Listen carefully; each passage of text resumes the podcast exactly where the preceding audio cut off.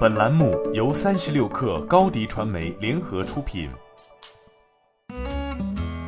本文来自三十六氪作者邓永怡。六月十三号，二零二二年阿里云峰会正式举行。会上，阿里云智能总裁张建峰在峰会上正式发布 CIPU，这是为新型云数据中心设计的专用处理器，未来将替代 CPU 成为云计算的管控和加速中心。张建峰也在会上提及，阿里云今年最重要的策略是 B to B，也就是 Back to Basic，重新回归云计算的基础技术研发，软件和硬件重新走向融合，这是当下云市场不可逆的大趋势。近年来，越来越多的云厂商推出专有芯片等等硬件，与自家产品形成紧耦合。阿里云新处理器的发布也证明了这一点。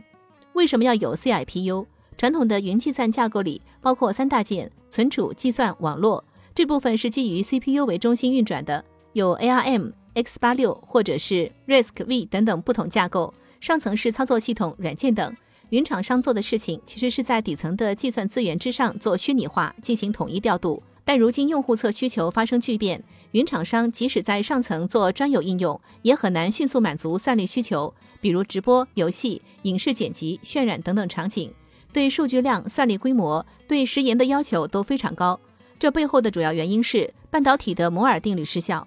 阿里云的自研之路也是自上而下。在成立之初，阿里云自研了云计算操作系统飞天，去年推出倚天芯片，再到如今 CIPU 推出，这意味着阿里云已经从以 CPU 为中心的体系架构演变至飞天操作系统加 CIPU 为中心的体系架构。从定位上看，新推出的 CIPU 向下会对数据中心的计算、存储、网络资源快速云化，并进行硬件加速；向上则接入飞天云操作系统，管控阿里云全球上百万台服务器。阿里云也披露了新架构能够带来的实际效果。CIPU 上线后，底层技术架构的表现都有明显提升，比如在存储上，存储时延最低可至三十 US，云端能提供比本地更安全、可靠且高性能的存储能力。而在网络层应用上云之后，比自建物理机的集群吞吐量提升了百分之三十，业务高峰期延迟下降了百分之九十。如今，阿里云自研的产品也已经囊括了云计算的大部分架构，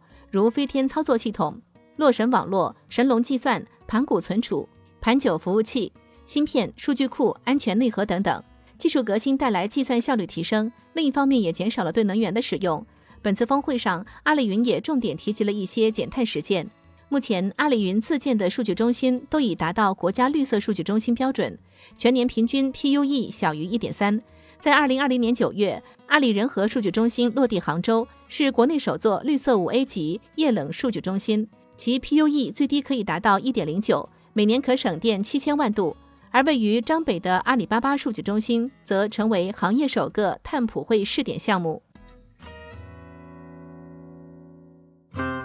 新媒体代运营就找高迪传媒，微信搜索高迪传媒，有效运营公众号、抖音、小红书，赋能品牌新增长。